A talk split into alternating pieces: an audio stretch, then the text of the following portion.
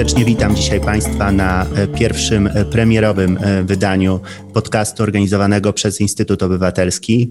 Mm, bardzo się cieszę, że zaczynamy serię spotkań poświęconym tematyce gospodarczej. Dzisiaj chciałbym, abyśmy porozmawiali o przedsiębiorcach i sytuacji firm w Polsce, bardzo szczególnej sytuacji, ale zanim to chciałbym Państwa bardzo serdecznie przywitać i przedstawić.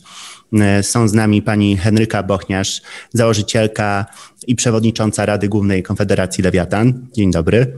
Dzień dobry. E, jest z nami mm, pani Izabela Leszczyna, mm, posłanka na Sejm RP, reprezentująca klub parlamentarny Koalicji Obywatelskiej. Dzień dobry. E, jest z nami również pan e, Sławomir Dudek, główny ekonomista pracodawców RP. Dzień dobry i pan Andrzej Domański, który razem ze mną e, reprezentuje zespół Instytutu Obywatelskiego. Ja nazywam się Paweł Szymański i będę miał okazję poprowadzić dzisiaj mm, dla Państwa ten podcast. E, I tak, e, tematem, którym dzisiaj chcielibyśmy się skupić i zająć, są przedsiębiorcy mm, i ich wyzwania. Ja w czasie ostatniego roku mm, rozmawiałem z wieloma przedsiębiorcami i oni mówili o wyzwaniach i problemach, z którymi spotykają się w czasie pandemii. Mm, przede wszystkim w tych e, określeniach dotyczących funkcjonowania ich firmy cały czas mówiło się o tym, że mm, dominuje jedno określenie niepewność. Mm, ten przymiot, to, to określenie pojawiało się bardzo często. Dlatego teraz chciałbym się zastanowić z Państwem wspólnie, jak możemy definiować przedsiębiorcę aktualnie, z jakimi wyzwaniami głównie się zmaga i czy możemy mówić, że przedsiębiorcy w Polsce teraz cały czas są utrzymywani w stanie takiej niepewności, to co zdecydowanie utrudnia ich funkcjonowanie w życiu gospodarczym. I może prosiłbym panią Henrykę Bochniarz o takie słowo otwarcia. Mm, w jakiej sytuacji aktualnie znajdują się przedsiębiorcy? Dzień dobry jeszcze raz. Ja myślę, że e, chciałabym zacząć przede wszystkim od e, podkreślenia e, tego, że polscy przedsiębiorcy po raz któryś pokazali, że e, kryzysy to jest to środowisko, w którym oni sobie całkiem nieźle radzą, co nie znaczy, że marzymy o tym, żeby ciągle żyć w kryzysie.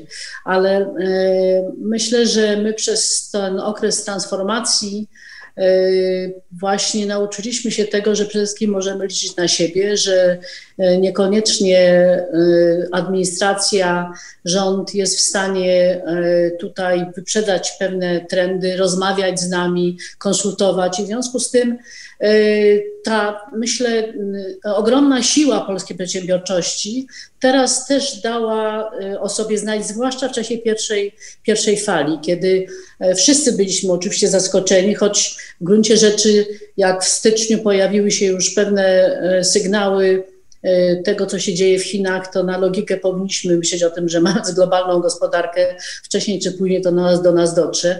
No ale trudno, stało się jak stało. Europa nie była przygotowana, Stany nie były przygotowane. Możemy powiedzieć, że wszystkich to zaskoczyło. Natomiast y, y, tutaj rzeczywiście po tym pierwszym szoku, y, przedsiębiorcy się bardzo, tak powiem, energicznie wzięli do tego, żeby jednak no, ratować po prostu swoje firmy. Trzeba pamiętać o tym, że ten nasz sektor prywatny, 99% to są przede wszystkim małe, średnie firmy rodzinne, tak? Mamy właściwie kilka tysięcy dużych firm, w tym duże korporacje, także ta struktura ciągle jest y, no, bardzo podobna właściwie do tej, z którą mieliśmy do czynienia również i te 10 czy 15 lat temu.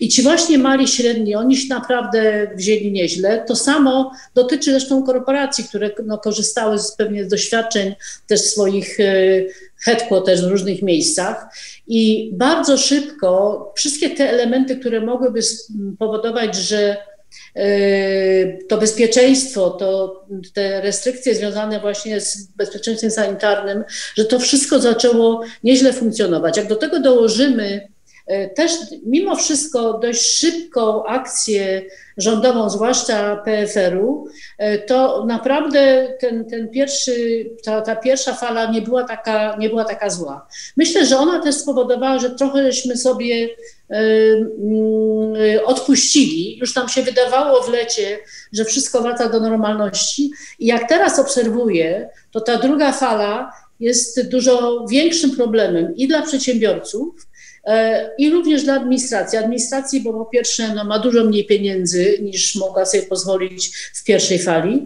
Przedsiębiorcy dlatego, że oni są przygotowani, e, naprawdę włożyli duże pieniądze środki, żeby te swoje firmy, małe, duże, jakoś zabezpieczyć. I w związku z tym, jeżeli wprowadzane są teraz takie ostre obostrzenia, po prostu zamykanie pewnych całych sektorów gospodarki, no to dla nich jest to jednak ogromne wyzwanie, bo oni zostają tak bez wsparcia i bez możliwości funkcjonowania. I myślę, że tak właściwie teraz dopiero następuje takie sprawdzanie, na ile my instytucjonalnie, finansowo jesteśmy przygotowani właśnie do czegoś, co może niestety trwać dość długo, bo myślę, że w tej chwili mamy już świadomość, że niestety, ale y, nie rozstaniemy się tak szybko y, z COVID-em, nawet jeżeli będą szczepionki, to nie sądzę, żeby y, w jakichkolwiek prognozach wcześniej, jak drugie półrocze 21 było takim okresem, w którym może będziemy wracać do też nienormalności, tylko jakiejś nowej normalności. W takim razie, czy możemy wskazać jakieś główne różnice po, poza tymi, o których e, mówiła Pani, e, pomiędzy pierwszą a drugą falą pandemii, szczególnie jeśli chodzi o stopień przygotowania państwa, ale też ogólnie gospodarczą rzeczywistość, w której teraz się znajdujemy. Bo tyle, o ile udało się praktycznie odrobić straty e, z tej pierwszej fali pandemii, co pokazują ostatnie mm, dane, tak ten czwarty kwartał i, i kolejny okres zapowiada się dosyć niepokojąco.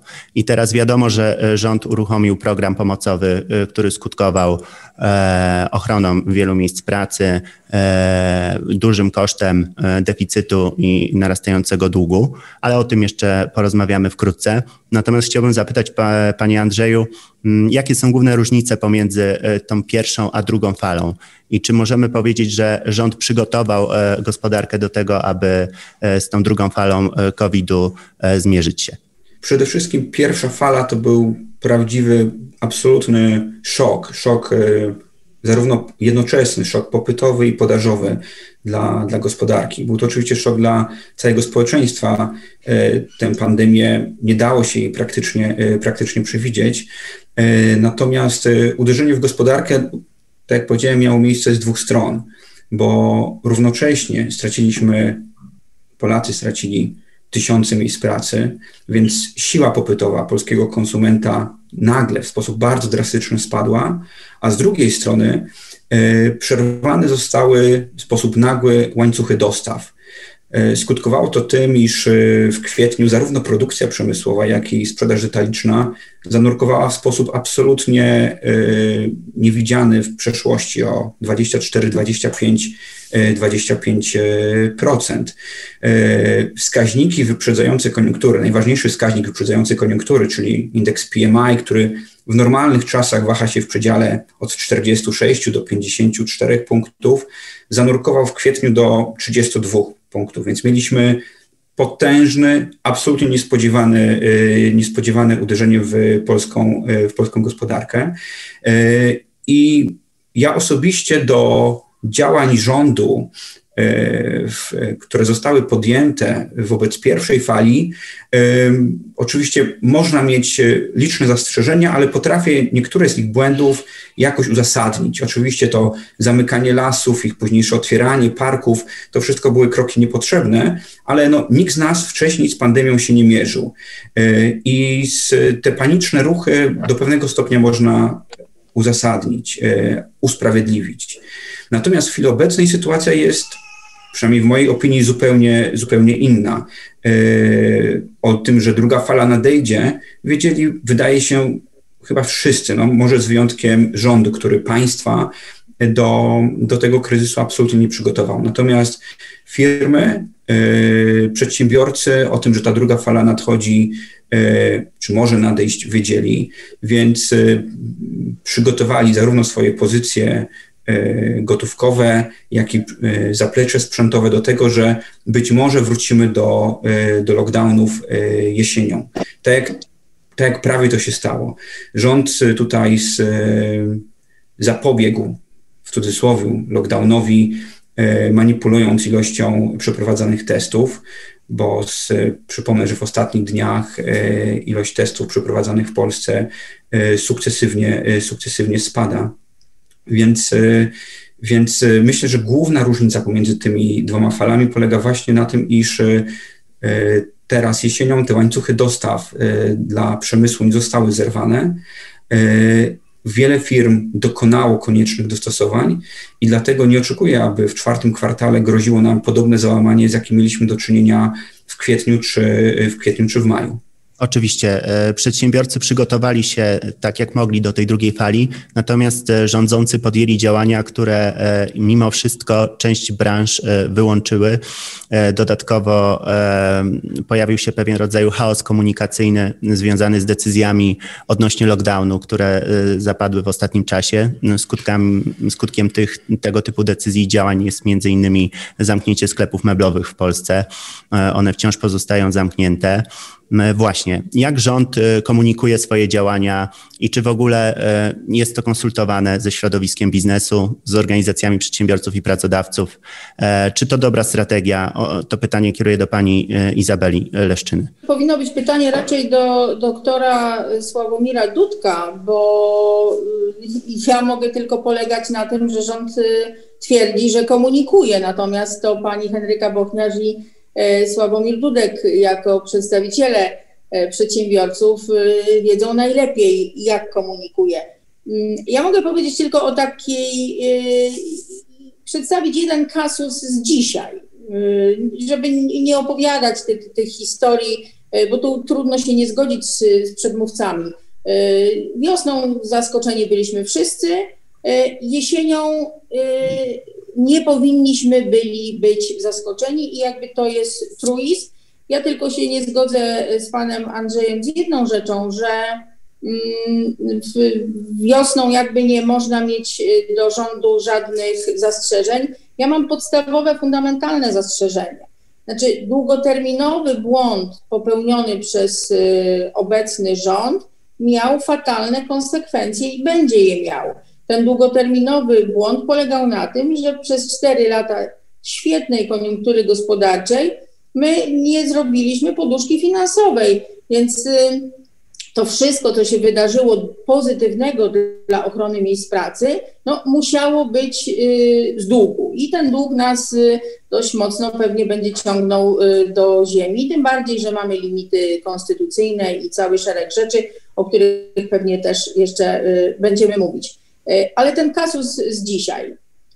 Tarcza 6.0, która miała pomóc firmom zamkniętym już dwa tygodnie temu, przeleżała dwa tygodnie w Sejmie i wczoraj o 10 była na sali sejmowej. Wszystkie kluby zgłosiły poprawki.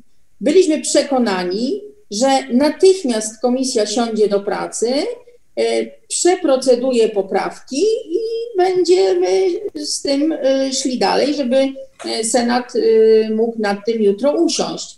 Tymczasem co się stało? Komisja zaczęła pracę o 21, a uwaga, poprawki PiSu, czyli de facto rządowe, no bo wiemy przecież, to, to jest partia rządząca, tak? Poprawki PiSu przyszły dopiero o 21.30. Znaczy nie wiem, co zgłosili o 10, skoro dopiero tuż przed nocą Komisja y, Polityki Społecznej dostała poprawki i to dostała je w takiej formie, że jeden artykuł był powodem y, kłótni pomiędzy ministrem rozwoju i ministrem kultury, bo każdy z nich zgłosił ten artykuł w innym brzmieniu i żaden nie ustąpił. E, było sporo reasumpcji głosowań i komisja pracowała do drugiej w nocy. No ja, ja pytam tak, no jak to? Dwa tygodnie zamrożona ustawa i jest ten sam nocny chaos pracy w komisji. No nie sądzę, żeby to prawo wyszło dobre. Ja mam tam jedno bardzo duże y, zastrzeżenie. Otóż y, jest przepis, który pozwala zmiany ustawowe wprowadzać rozporządzeniem. To znaczy, może być poszerzona lista PKD, czyli lista beneficjentów pomocy, mogą być zmienione warunki udzielania pomocy i forma pomocy rozporządzeniem Rady Ministrów, czyli z ominięciem Sejmu. Mm, no, przypomnę, że zgodnie z konstytucją jednak y, rozporządzenie y, w, mające znaczenie ustawy może być prowadzone tylko w czasie stanu wojennego, nawet nie wyjątkowego. Więc No to są takie moje, moje obawy. Nie będę mówiła o tych truizmach, o, o, o cmentarzach, o, o gastronomii zamykanej z dnia na dzień. No to, co mnie jeszcze najbardziej uderzyło w tej ostatniej tarczy, że mm, znaczy rząd jakby nie rozumiał, że gospodarka to naczynia połączone. Jeśli zamyka hotele, to wiadomo, że pralnia, która żyje z prania pościeli i obrusów, no też ma problem. Zatem pralni w PKD nie ma. Tak? I tak można mnożyć te przykłady. Więc znaczy, ja nie mogę nic dobrego powiedzieć o, o, o, o, o rządzie i o tym, jak się zachowuje w tej drugiej fali no, starając się jakoś pomóc przedsiębiorcom. To ja chciałbym tutaj płynnie przejść do, do może pana doktora Sławomira Dudka. E, przede wszystkim e, skupiając się na tym, e, jak wyglądają koszty mm, programów pomocowych, które wdrożył polski rząd dla przedsiębiorców i, i gospodarki, bo tutaj z jednej strony mówimy o tym, że mm, rządzący chwalą się dobrymi wynikami. Jeszcze jakiś czas temu premier Morawiecki mówił o tym, że mm, sytuacja budżetu Polski jest bardzo dobra. Najnowsze prognozy prognozy e, są o wiele lepsze niż e, nawet zakładano. E, tymczasem właśnie działania, które podejmują rządzący są co najmniej spóźnione, o czym powiedziała pani poseł Izabela Leszczyna, ale też wydaje się, że właśnie ta pomoc w tej drugiej fali jest o wiele bardziej ograniczona. I teraz jak dzisiaj wygląda realna sytuacja i stan finansów publicznych państwa? O czym tak naprawdę nie mówią nam rządzący, bo widzimy wszędzie, że te liczby są jednak różne. I e, jakie są perspektywy makroekonomiczne e, na najbliższy czas dla Polski, e, panie doktorze? Oczywiście pomoc dla firmy była potrzebna. Z drugiej strony prawdopodobnie była konieczność zamknięcia gospodarki, choć tutaj są różne dyskusje, można było wybrać inne modele, ale pewnie przynajmniej teraz nie jest konieczna. No i oczywiście musieliśmy ratować zdrowie i ja to tak definiuję, że mamy takie trzy bezpieczeństwa. Bezpieczeństwo zdrowotne, tutaj nie ma dyskusji, musieliśmy je zapewnić, ale też bezpieczeństwo ekonomiczne, no to jest tak, że na długo nie możemy zamknąć gospodarki, bo firmy y, muszą działać, y, bo tak naprawdę to ostatecznie firmy dostarczają dochody do budżetu państwa i to z tego, co pracownicy zatrudnieni w tych firmach wytworzą i zapłacą, y, utrzymujemy Y, zdrowie, no ale z drugiej strony pewnie była konieczna pomoc państwa i to zrobiły wszystkie kraje na świecie. No i jest potrzebne bezpieczeństwo finansów państwa i tutaj też nie można przeholować, tak? Trzeba pomóc, ale jeżeli rozregulujemy finanse publiczne, no to to się odbije na, na tych pozostałych bezpieczeństwach, no bo jeżeli kraj, nie wiem, będzie, będzie deprecjacja kursu walutowego, będziemy mieli problemy z obsługą długu, wzrosną koszty obsługi długu, to firmy prywatne też będą płacić za swój dług drożej i tak dalej a, a, jeżeli znowu będziemy mieli wysokie koszty obsługi, no to to nam ograniczy środki na zdrowie i czyli musimy się posługiwać w tych trzech bezpieczeństwach. Co do kosztów, to ja powiem szczerze, ja nie wiem, jakie są koszty i, i ja, mimo że znam się na finansach publicznych i próbuję to posumować, y, na pewno powinna wiedzieć pani poseł, bo powinno to być w, w, w, tym sensie, że ta informacja powinna być w ustawie budżetowej na 20 i 21, ale jej tam nie ma. W żadnej z tych ustaw nie ma łącznych kosztów pomocy, w żadnej. E, oczywiście możemy to gdzieś tam szukać na slajdach i sobie sumować, ale to tylko to jest dla ekspertów. Także przede wszystkim finanse są bardzo nieprzejrzyste. E, ale ja wiem, no ja spróbowałem to posumować, choć nie wiem, czy, czy dobrze do końca, mimo tego, że się tam na tym znam. E, a Międzynarodowy Fundusz Walutowy, znaczy w ogóle rząd zapowiadał 212 miliardów tak, tej pomocy łącznej, to, no ale to miała być tarcza finansowa PFR 100 miliardów i 112 miliardów e, może wyemitować długu fundusz anty-COVID, e, anty-COVID przy BGK-u, czyli jest jakaś suma łączna tego wszystkiego. Oczywiście ten PFR to finansuje tarczę finansową, a fundusz COVID to finansuje wszystko. Do końca nie wiemy, bo nie ma planu finansowego COVID w ustawie budżetowej to jest dla orów. Też, to, też tak na marginesie powiem, że minister finansów mówi, że wszystko jest przejrzyste, no bo jak Dudek potrafi policzyć, ile ominęliśmy długu, to znaczy, że wszystko jest jasne, bo można policzyć, o ile ominęliśmy. Tylko, że ta przejrzystość nie jest dla mnie, ona jest dla społeczeństwa, dla przedsiębiorców, dla parlamentarzystów też, y, bo ustawa musi zawierać y, szczegóły. I teraz nie wiem, no i, i, tak, Międzynarodowy Fundusz Walutowy zrobił takie podsumowanie, tam jest 150 miliardów. To by się gdzieś zgadzało 60 miliardów e, z PFR-u i pewnie 80 rozłożone w FUS-ie i w tych innych funduszach, bo w budżecie to jest niewiele tak naprawdę tej pomocy. E, Komisja Europejska z kolei też podała liczbę w procencie do PKB, można wyliczyć, że to jest 120 miliardów. Ja przypuszczam, że Komisja Europejska ma jakieś obliczenie od Ministerstwa Finansów. Samo ministerstwo nie podało, trzeba sobie gdzieś kilka liczb dodawać i wyjść na, na, na Ministerstwo Finansów podało, że 80 miliardów e, tej pomocy o tyle regułę można przekroczyć, bo w czasach COVID możemy przekroczyć regułę, zastosować klauzulę wyjścia i jest podana liczba 80 miliardów, jak dodam do tego 60, wychodzi mi 140. Także no nie wiem, nie ma tego rozliczenia, a rząd, jest slajd, znalazłem slajd na stronie KPRM-u, znowu slajd, e, gdzie jest takie jakieś rozliczenie i z tego mi wychodzi 110. Tam jest napisane na stan obecny. No, czyli ta pomoc jest od 110 do 150 miliardów złotych i co to powoduje? Deficyt zaplanowany na ten rok to jest 270 miliardów. Być może będzie mniej.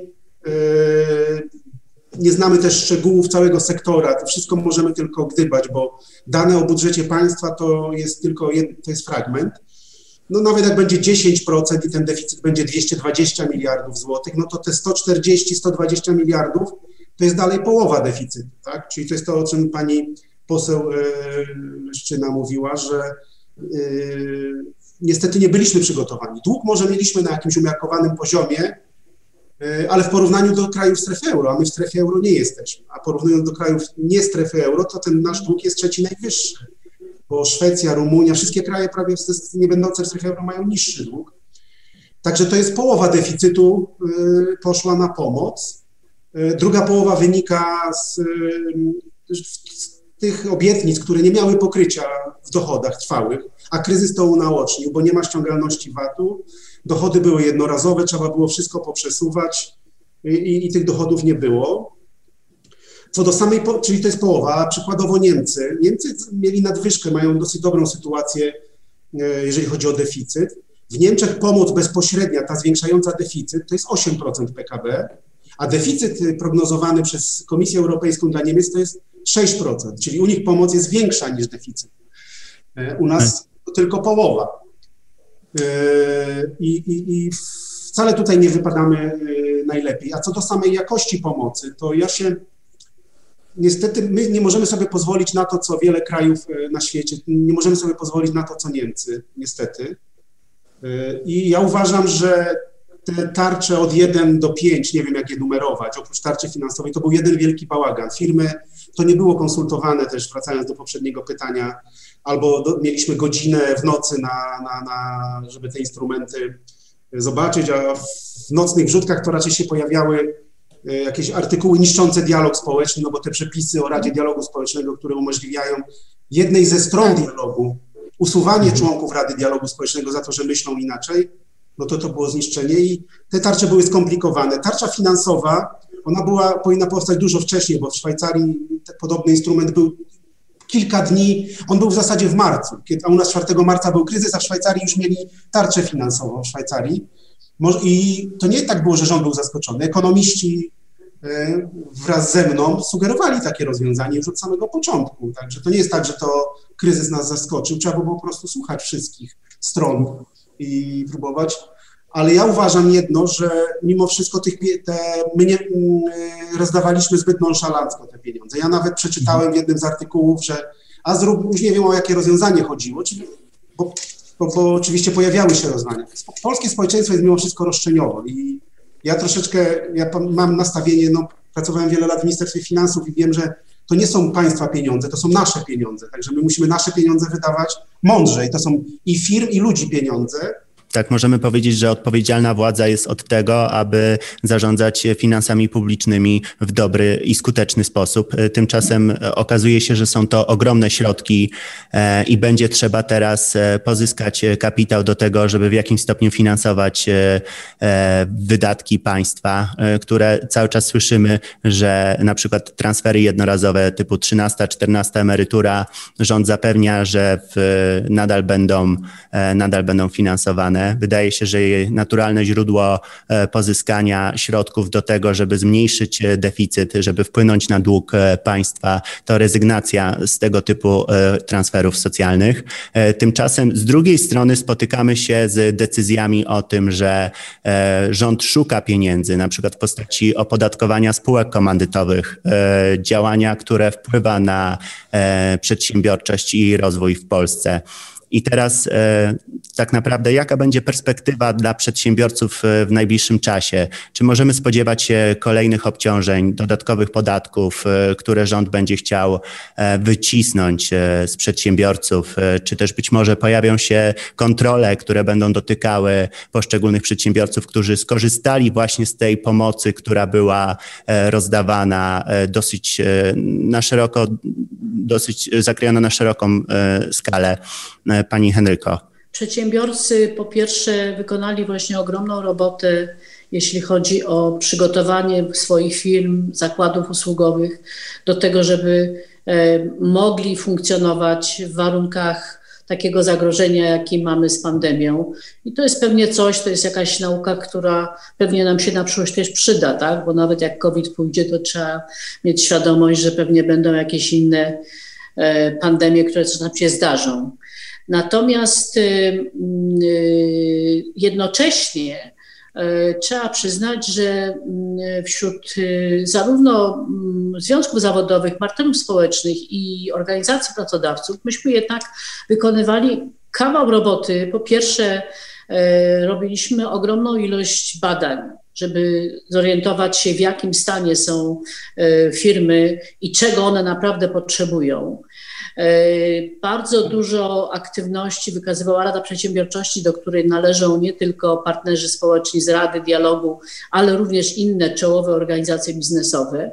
I myślę, że właśnie my do tej drugiej fali naprawdę mm, przyszliśmy również od tej strony koncepcyjnej. Tak? Lewiatan mm, przygotował taki duży raport, który się nazywa Impuls dla gospodarki, w którym y, proponowaliśmy bardzo konkretne rozwiązania, co należy dalej robić, żebyśmy y, mogli z tego kryzysu wyjść. Bo to, że dzisiaj jest jakby pozwolenie na to, żeby wydawać i się zadłużać, to jest faktem, tak? To jest znowu jakiś jeden z paradygmatów, który z którym pewnie będziemy sobie musieli w przyszłości poradzić, ale jest faktem, że jest ta zgoda. Oczywiście jest zupełnie inna sytuacja krajów, które właśnie mają te poduszki finansowe, które są w strefie euro i które w związku z tym e, myślę, że mogą e, z mniejszym zagrożeniem się zadłużać. Natomiast my wiemy, że mamy kiepski stan finansów e, i po drugie,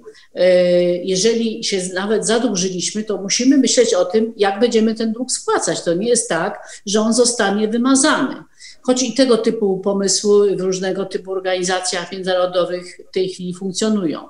I stąd na przykład w tym naszym raporcie Impuls dla Gospodarki myśmy skazali wszystkim branże, które naszym zdaniem mają szansę w tych trudnych czasach E, rzeczywiście się tak rozwijać, żebyśmy, jeżeli będziemy kierować te środki, to żeby to nie, było, nie były kierowane tak jak właśnie poprzednio wszystkim i w związku z tym na pewno spora część tych pieniędzy mogłaby być wydana rozsądniej, tylko żeby jednak kierować je w miejsca, których jest szansa na to, że będą one tym mm, napędowym y, w tej chwili dla polskiej gospodarki. To jest, jest ileś takich branż w Polsce, które w okresie transformacji zdobyły sobie całkiem niezłe miejsce, mają niezły eksport, są technologicznie rozwiązane i jak do tego dodamy to wszystko, na co chce przeznaczać pieniądze Unia, to znaczy e, cyfryzacja, zielony ład, e, właśnie konkurencyjność, to jest szansa na to, że my wykorzystamy ten kryzys po to, żeby skoczyć jakby na następny etap.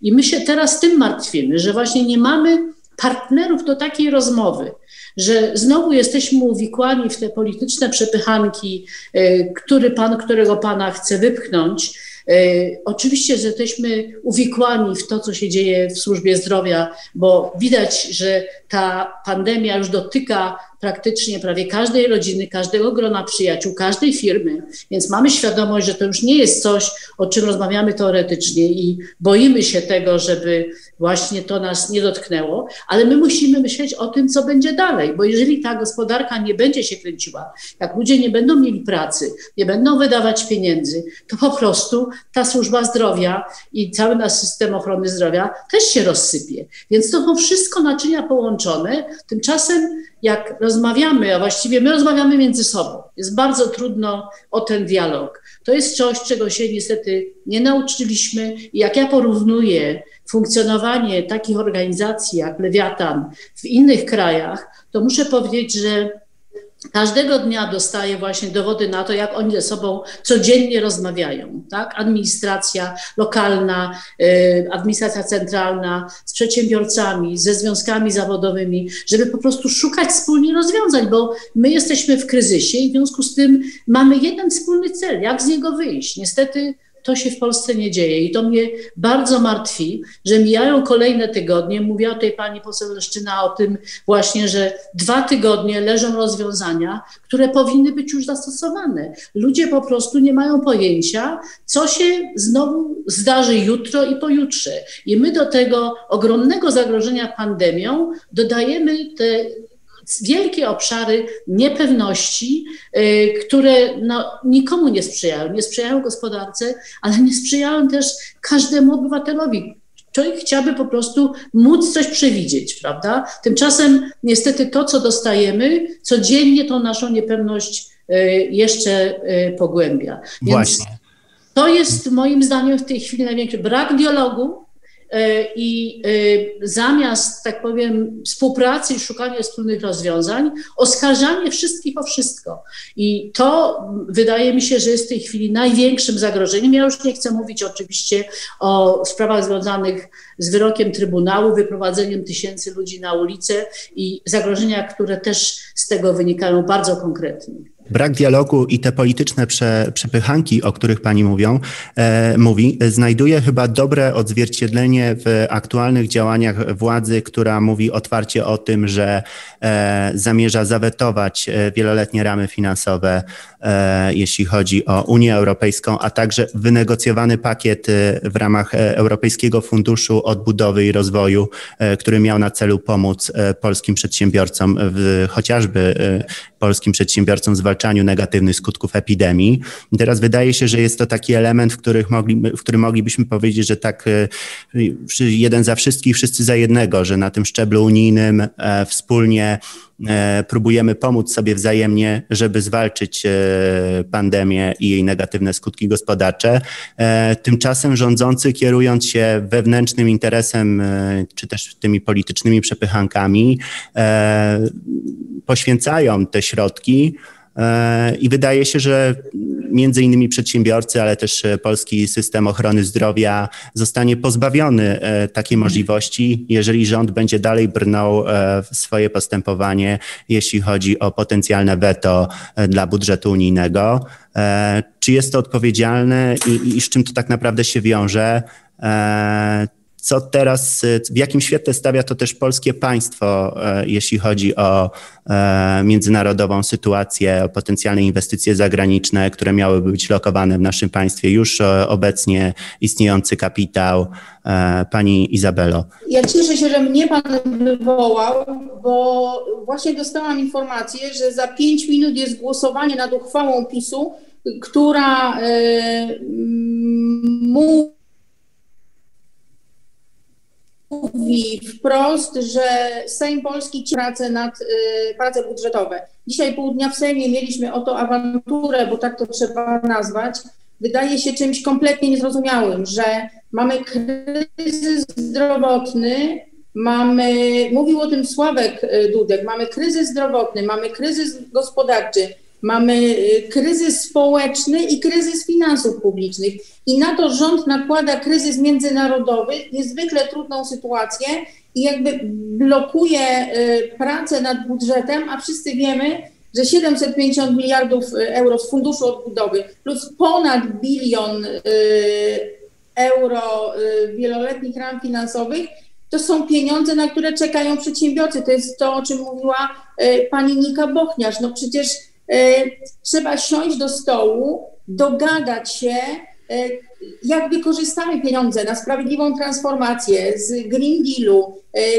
Kiedyś chyba pani Jadwiga Emilewicz, której już nie ma w rządzie, mówiła, że zbiera pomysły na Krajowy Plan Odbudowy. No z czego Krajowy Plan Odbudowy, jak rząd nie chce środków z Funduszu Odbudowy? Więc tych problemów w Polsce mamy naprawdę bardzo, bardzo dużo. E, I znaczy, myślę, że, że, że takie spotkania jak to są ważne, potrzebne, no bo ja też mam nadzieję jednak, że, że, że wreszcie w Polsce y, rząd, który wyprowadza nas de facto z Unii Europejskiej, przegra wybory i że kolejny będzie mądrzejszy.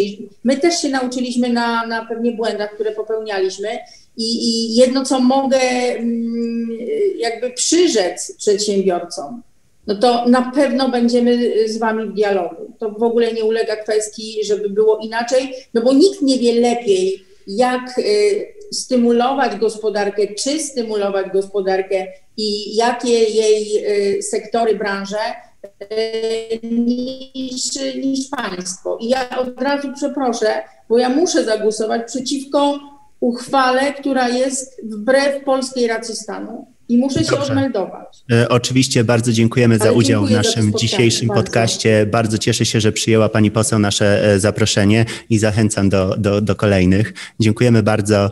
E, do zobaczenia. Jasne, dzięki. Przejdziemy od razu może płynnie do, do, do, do Pana Andrzeja. Od razu chciałbym zapytać, że przyjmijmy, że ten pesymistyczny scenariusz się nie spełni i że jednak uda się pozyskać środki e, unijne i rozpocząć plan naprawy e, nie tylko finansów publicznych, ale też e, powrotu na ścieżkę wzrostu polskiej gospodarki. E, jakie, takie, jakie tak naprawdę jest miejsce Polski i polskiego e, przemysłu w e, globalnej gospodarce po pandemii? Czy w gruncie rzeczy ten kryzys otworzył pewną okazję dla polskich firm? Tak jak wspominała pani Henryka Bochniarz, istnieje wiele branż o ugruntowanej pozycji w Polsce, która ma szansę tak naprawdę na skuteczną realizację swojej polityki gospodarczej i rozwoju swoich, swoich przedsiębiorstw. Muszą tylko otrzymać odpowiednie wsparcie i przede wszystkim mieć zapewnione podstawowe warunki do stabilnego i przewidywalnego funkcjonowania. Mm, jakie są takie szanse, które Pan dostrzega? Oczywiście każdy kryzys, i o tym przedsiębiorcy wiedzą najlepiej, tworzy szanse, tworzy, tworzy okazje, okazje inwestycyjne. I podobnie myślę również kryzys związany z epidemią koronawirusa będzie tworzył pewne pule inwestycyjne, pewne pule okazji, y, które Polska polscy przedsiębiorcy mogą wykorzystać lub nie. E, od, e, jeszcze przed wybuchem pandemii obserwowaliśmy e, odwrót od globalizacji na rzecz regionalizacji. Firmy, i to jest trend dosyć powszechny, coraz częściej planują, zapowiadają przynoszenie produkcji z bliżej swoich rynków zbytu, w szczególności rynków, rynków europejskich. I tutaj polskie firmy mogą mogą paradoksalnie e, na tym trendzie korzystać na regionalizacji, jeżeli nasi zachodnioeuropejscy partnerzy e, będą przywracać produkcję, którą wcześniej, kilkanaście lat temu, na tym potężnym trendzie globalizacyjnym przenoszono do tańszych, do tańszych rynków, tam gdzie ta, praca była tańsza.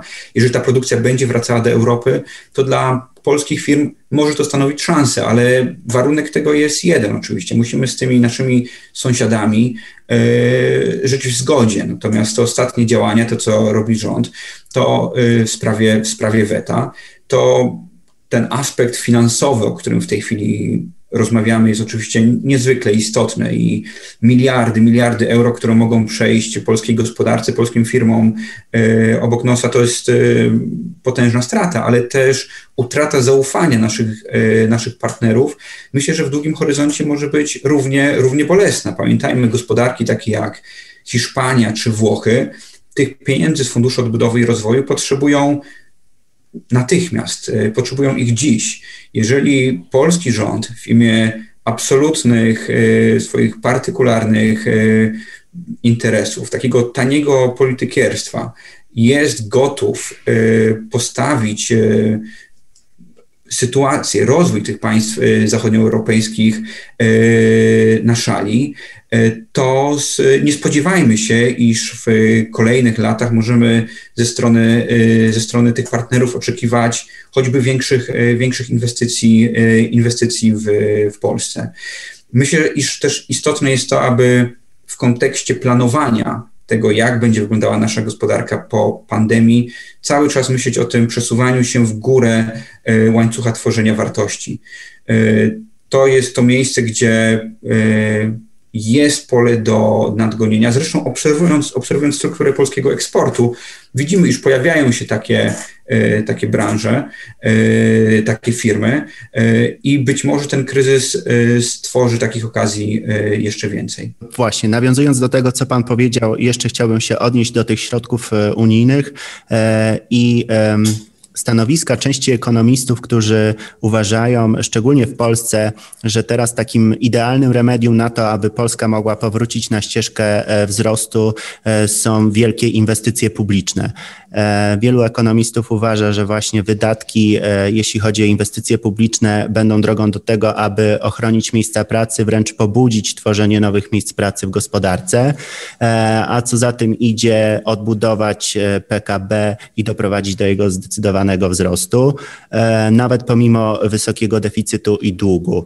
E, panie Sławomirze, czy to jest realny scenariusz? Inwestycje finansowane długiem e, wcale nie muszą przynieść takich korzyści, jak zakładamy. To, że teraz są niskie stopy procentowe, to nie jest pewnik. Prognozy tutaj są różne. Znaczy w ogóle w ostatnich dniach nawet e, w świecie i to ostatnio w Financial Timesie był taki artykuł, że jednak e, trochę się zmienia podejście i grozi nam wzrost inflacji. Coraz więcej ekonomistów się tego obawia. W Polsce mamy już teraz najwyższą inflację całej Unii Europejskiej. A to jest jedno, dlatego stąd ten e, fundusz odbudowy Next Generation to jest fundusz, który Y, możemy ten skok do przodu zrobić bez zwiększania długu i deficytu w Polsce. Częściowo to będzie sfinansowane, to będą bezzwrotne instrumenty sfinansowane z budżetu europejskiego i ze, zwiększonej, ze zwiększonych płatności, a te płatności poniosą. My tu będziemy i tak beneficjentem netto. Być może to będzie wprowadzone z jakichś nowych na poziomie europejskim podatków. Część będzie pożyczkowa, ale ona też e, jest dużo tańsza niż ten dług tutaj w kraju, bo jest finansowana e, z najwyższym możliwym ratingiem jako Unia Europejska i te koszty są na długi okres rozłożone i tam te mnożniki są bardzo pozytywne, także a to jest jedna sprawa. E, I też kolejna sprawa, to nie jest tak, że na stole leżą jakieś projekty inwestycyjne. Tych projektów nie ma w Polsce, niestety. E, jeżeli są na stole, no to jest Mierzeja, Wiślana i jakieś inne projekty. E, niestety inwestycje mogą być nietrafione, a ten program Next Generation, on, tam te środki są celowane. To nie jest tak, że można je wydać na, na, na, cokolwiek. One są monitorowane przez Komisję Europejską. One, trzeba się tam rozliczać z pewnych osiągnięć, milestone'ów. Troszeczkę jest odmienione finansowanie. Tam jest większa gwarancja, że te projekty będą z wysokim mnożnikiem i wpływem e, na, na PKB. Także w tym kierunku należy iść. A jeszcze jedna, ostatnia rzecz e, z inwestycjami. Żeby inwestycje dawały duże przyrosty dla PKB, to też y, niezbędna jest praworządność. Bez praworządności, sprawnych sądów, y, zaufania na linii firma, administracja, obywatel, administracja, bez y, zaufania międzynarodowego, które nam e, drastycznie e, spada, bez kapitału społecznego. Kapitał społeczny to jest taki nieobserwowalny kapitał, ale bardzo ważny dla gospodarki, to jest właśnie to zaufanie, to jest, a konflikt polityczny, brak zaufania to niszczy. Bez tego te inwestycje nie będą produktywne. Także my potrzebujemy i next generation tego funduszu i praworządności, a nie tego lub tego. Także nawet jeżeli jakiś będzie zgniły kompromis, e, a może tak się zdarzyć, e, bo kraje Hiszpania, te, które to potrzebują, tych pieniędzy, one jednak będą wywoływały presję, żeby tutaj to jak najszybciej podpisać, to może się okazać, że to trochę będą też, że te efekty nie będą takie dobre, bo, bo zaufania inwestorów, e, E, dobrego klimatu inwestycyjnego e, nie da się naprawić bez, bez, bez jakby praworządności, sprawnych sądów i zaufania na linii obywatel-państwo.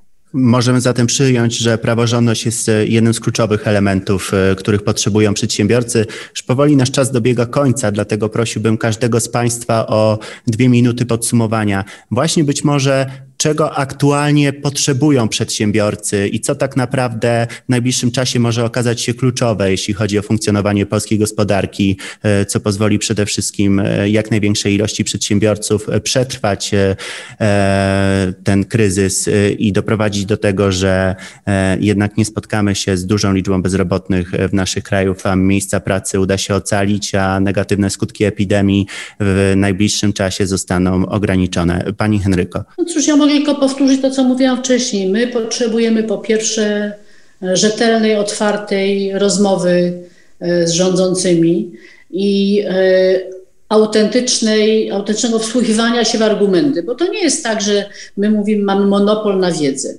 ale chcielibyśmy wtedy, kiedy e, mówimy, że na przykład należałoby prowadzić takie, a nie inne instrumenty, to co my teraz proponujemy, żeby wszystkim zmniejszyć właśnie tą niepewność kompletnie, E, w związku z tym, żeby nie wprowadzać nowych rozwiązań, może nawet niektóre z nich są słuszne, tak? ale czy one się muszą odbywać teraz, kiedy firmy są w tak głębokim kryzysie?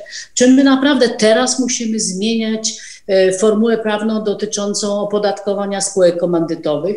Nie możemy o tym porozmawiać za pół roku, nie może być vacatio legis roczne, żeby te firmy, ich jest 60 tysięcy, większość to są rodzinne firmy polskie, żeby one teraz zamiast zajmować się tym, jak przetrwać ten trudny czas, to one zajmują się szukaniem prawników i sposobami na to, jak, tak powiem, się ustrzec przed tym. Czy my musimy teraz wprowadzać konkretnie nowe podatki?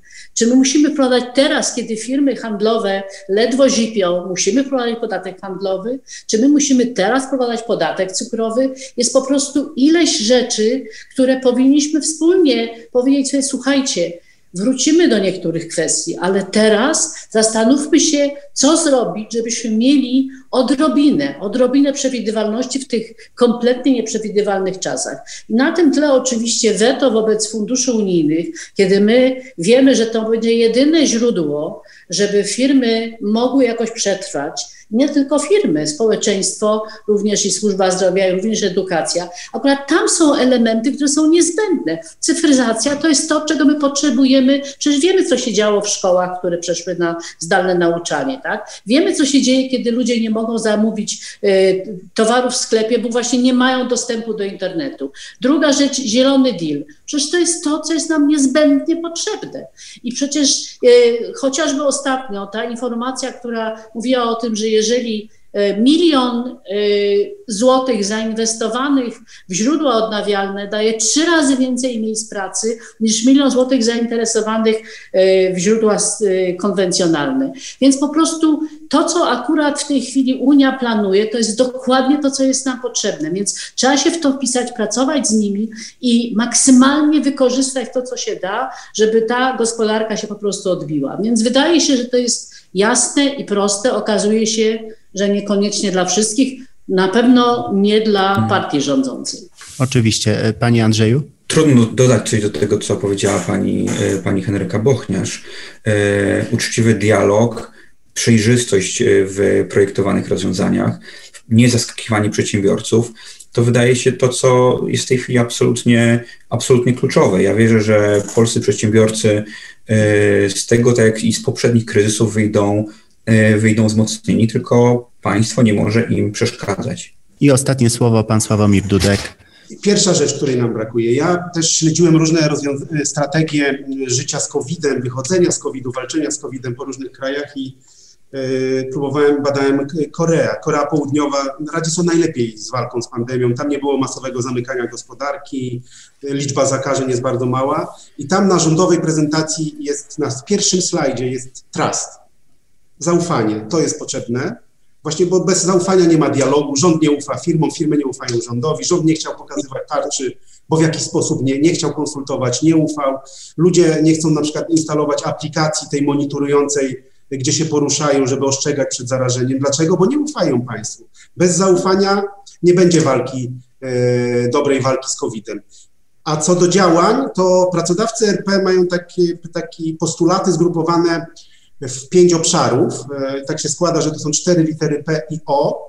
I one już były wyjaśnione, ich nie trzeba wyjaśniać. Co do strategii walki i y, teraz z COVID-em i co do wychodzenia zaraz po COVID i przyszłości, to jest przejrzystość. Musi być przejrzystość, informacja, komunikacja, w tym się też jest dialog właśnie, przewidywalność. No nie możemy być zaskakiwani z dnia na dzień zamykaniem, otwieraniem branży tej czy innej, czy cmentarzy. Yy, przystosowanie my, to jest taką metaforą, e, ja to opiszę, że lepiej dać firmie wędkę, żeby ona się przystosowała do trudnych warunków sanitarno-epidemiologicznych, ale żeby funkcjonowała, nawet dać na to pieniądze, technologie, rozwiązania. Niech nasi naukowcy pracują, co zrobić, żeby w restauracjach wirus się nie rozprzestrzeniał, ale żeby ona działała, a nie rybę zamkniętej firmie i przyszłość. Nie, to, to, już powiedział chyba pan Andrzej e, Domański, że kryzys to jest dobra okazja do restrukturyzacji. Churchill mówił, że nie zmarnujmy takiego dobrego kryzysu, bo każdy kryzys to jest okazja na reformy strukturalne. Dlatego myślmy też e, o przyszłości. A ostatni element O to odporność. Ona się trochę w przystosowaniu mieści, ale tak jak potrzebujemy szczepionki dla ludzi, potrzebujemy szczepionki dla firm, E, firmy trochę odrobiły, tak jak pani Henryka Bokniarz mówiła, przystosowują, ale nie wszystkie firmy. Potrzebujemy dobre praktyki, być może dofinansowania odporności i to musi być, bo wirusy się pojawią w przyszłości. Nie ten czy inny. Ze szczepionką też będzie różnie. My musimy być odporni na wirusa i nawet na jakieś częściowe zamykania i wprowadzenia obostrzeń bo budżet nie jest z gumy. Starczy nam na pierwszą falę, może trochę na drugą, ale na trzecią i czwartą już żadnemu budżetowi na świecie nie starczy pieniędzy. Dlatego musimy być na to odporni. Dobrze, dziękuję bardzo. Wydaje się zatem, że te cztery przymiotniki idealnie opisują perspektywę najbliższego czasu. E, nasz pierwszy podcast już powoli dobiega końca. Bardzo dziękuję e, Państwu za przyjęcie zaproszenia i czas poświęcony na tę rozmowę. Mam nadzieję, że już wkrótce zobaczymy się w trakcie kolejnego spotkania, w którym będziemy mogli zgłębiać wiele tematów, które dzisiaj zostały poruszane, a o których mogło, można byłoby mówić e, przez o wiele dłuższy czas. Dziękuję bardzo, do zobaczenia wkrótce i dużo zdrowia życzę.